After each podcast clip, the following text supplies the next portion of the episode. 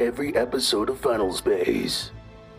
23 fans, storyboard artists, producers, composers, animators, designers, voice actors. Welcome to Volume 3 of the Into Final Space podcast, hosted by Gabe Jones.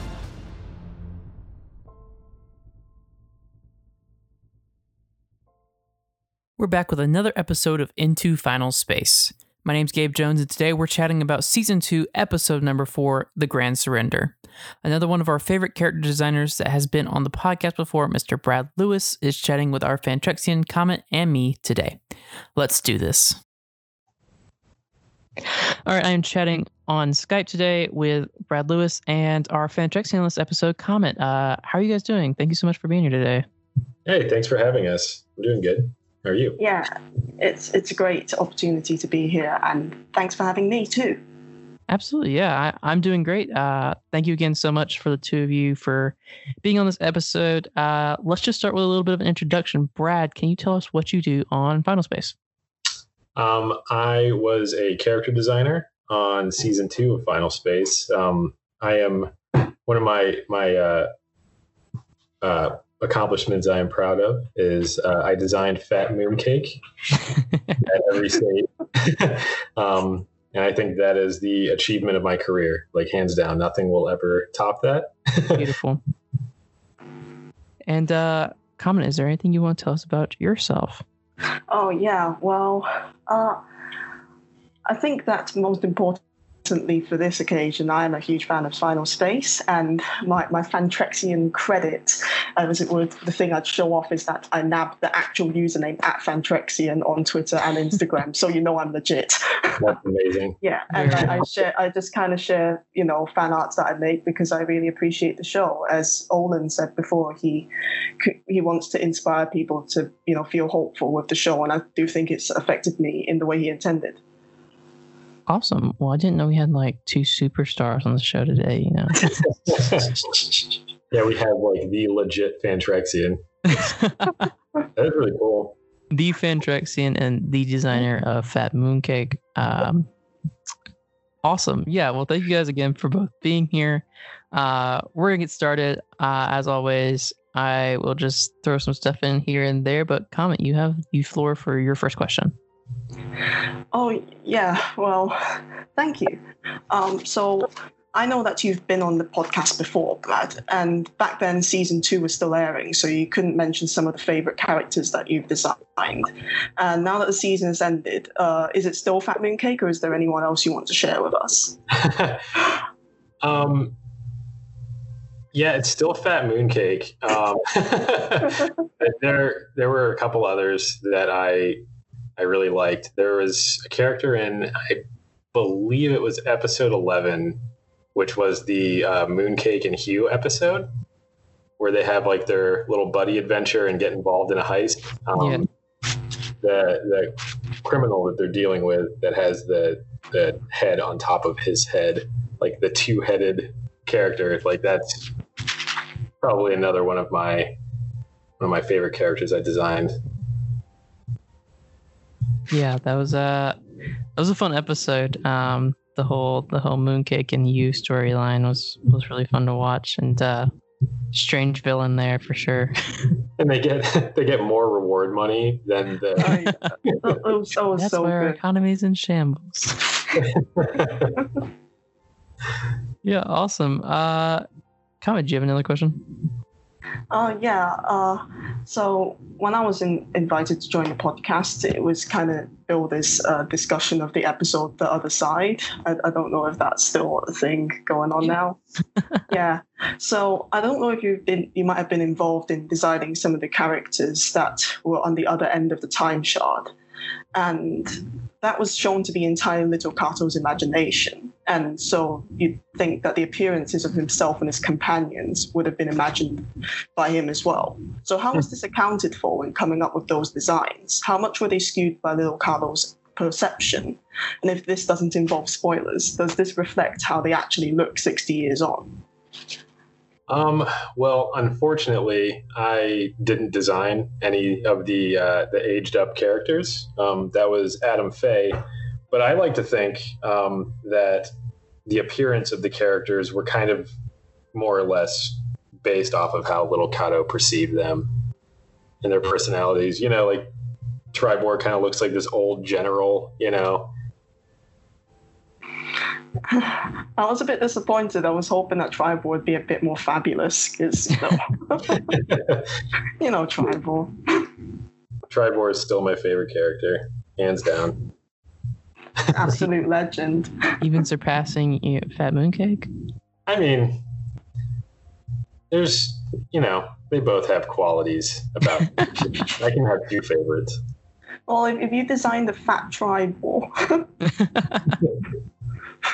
well, not not giving any ideas here, but But yeah, this was a uh, it was a really fun episode. Um, I know a lot of people were disappointed with you know the lack of the implications it took on the rest of the season, but it still was a really great standalone episode. I thought. Um, but yeah, it was it was interesting, I guess, how Little Cato would imagine these characters uh, all these years later. Um, you know, with Blind Nightfall and all that. Um, yeah, it was it was really fun to watch. You know, how he thought out what would happen all those years later. Yeah, it definitely gives a lot of insight to Little Cato actually.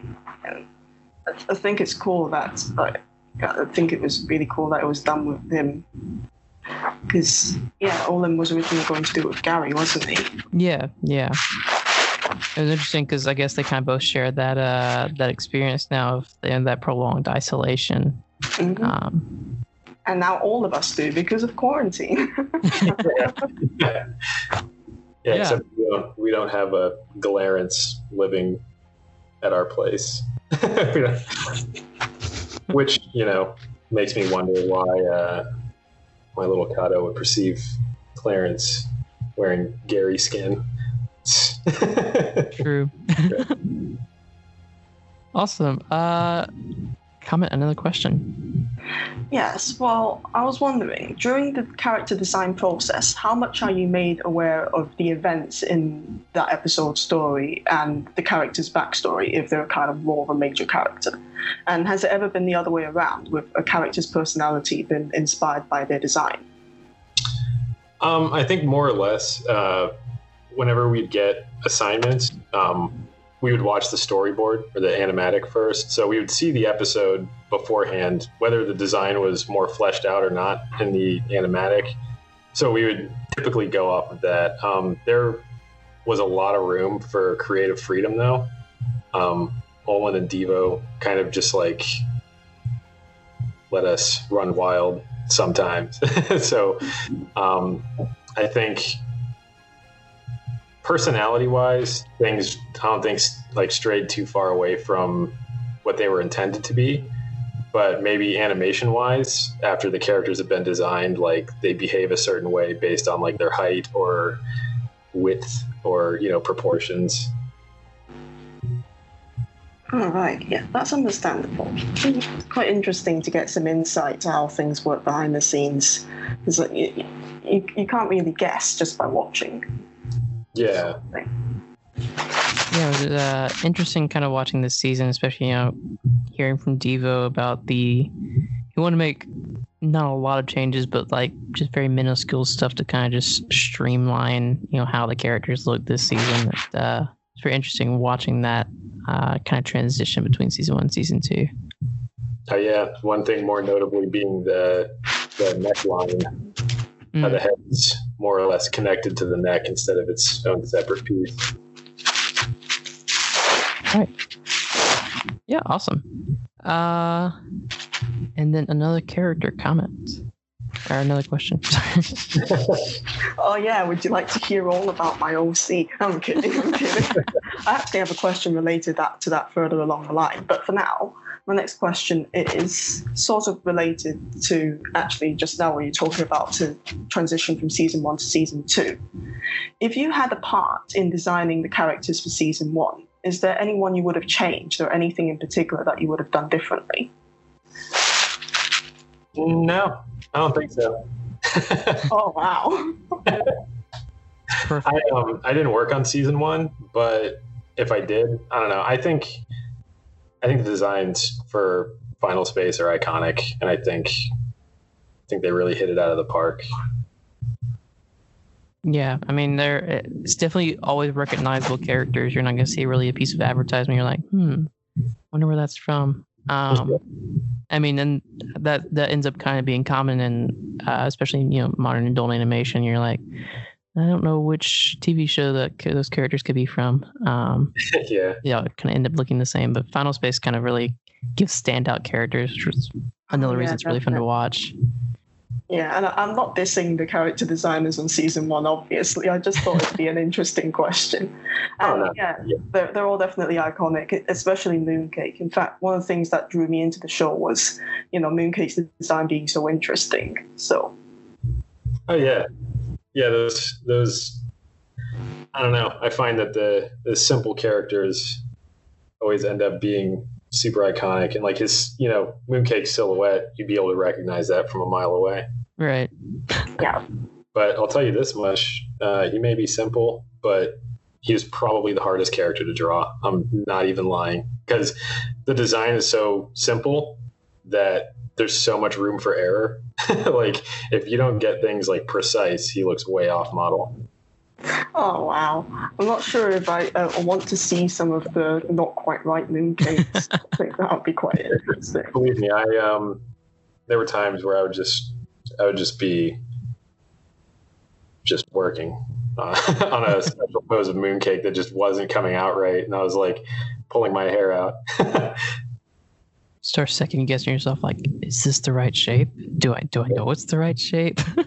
like his eyes are big circles, but how big? I have to leave room for the mouth, but the mouth is too small. You step back, just analyze this for a minute.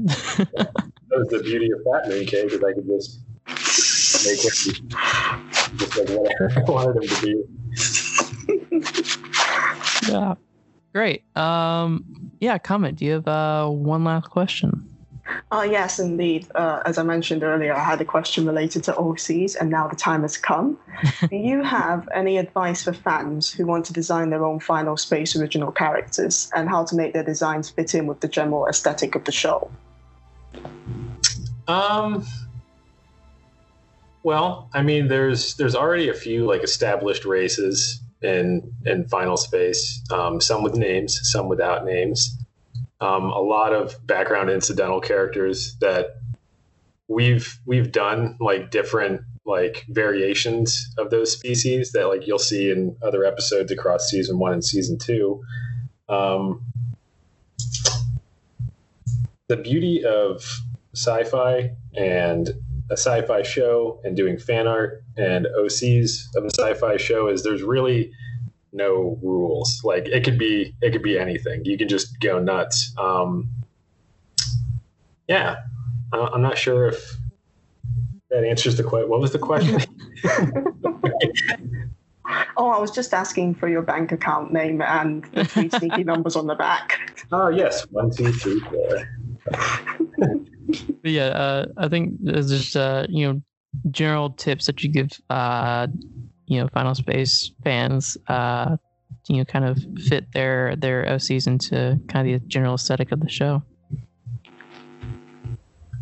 Um, I mean, yeah, just looking at the general style of the show, um, seeing how like the eyeball proportions, um, you know, the way the the limbs work, like there's no like real hard angles. It's just kind of soft, you know, but still sort of paying attention to anatomy and not being too cartoony. Um, so somewhere in that like middle ground of like anatomically correct but also simplified.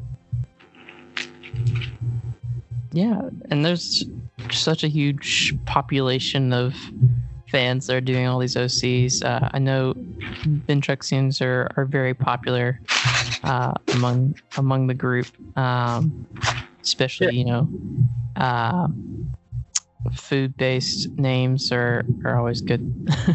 Oh yeah. Well, it's like the the Ventrexians are kind of like the Saiyans from like Dragon Ball, yeah. where like they're named after different fruits and vegetables. And I mean, for what it's worth, uh, a lot of the Final Space OCs and fan art that I've seen, like, you know, I, I can tell that it's Final Space. It's a Final Space OC, but it's also fun seeing other styles too. You know, it's it's really neat seeing everybody's individual take on things. Yeah, definitely. Of course, Comet has some of them that you should everybody should go check out. Um, but yeah, I think that is going to do it for our episode today. Uh, Comet, thank you so much for asking some great questions. Brad, thank you for your awesome answers. Um, and thank you guys both for for being here and uh, for chatting on into Final Space today. Yeah, it's been awesome. Thanks for having me. Yeah, th- thanks, Gabe and Brad. It's, it's a good experience being here with both of you. Awesome. Well, thank you guys both for being here. Thanks for tuning in and sitting down with Comet and me as we chatted with Brad. Make sure you hop on over to the Into Final Space Discord server to chat with us after you give this episode a listen. For more on the podcast, you can follow at Into Final Space, both on Instagram and Twitter, and give me a follow at Gabriel W. Jones on Instagram and Twitter as well. Thanks for listening, and I'll see you next time on Into Final Space. Thanks, guys.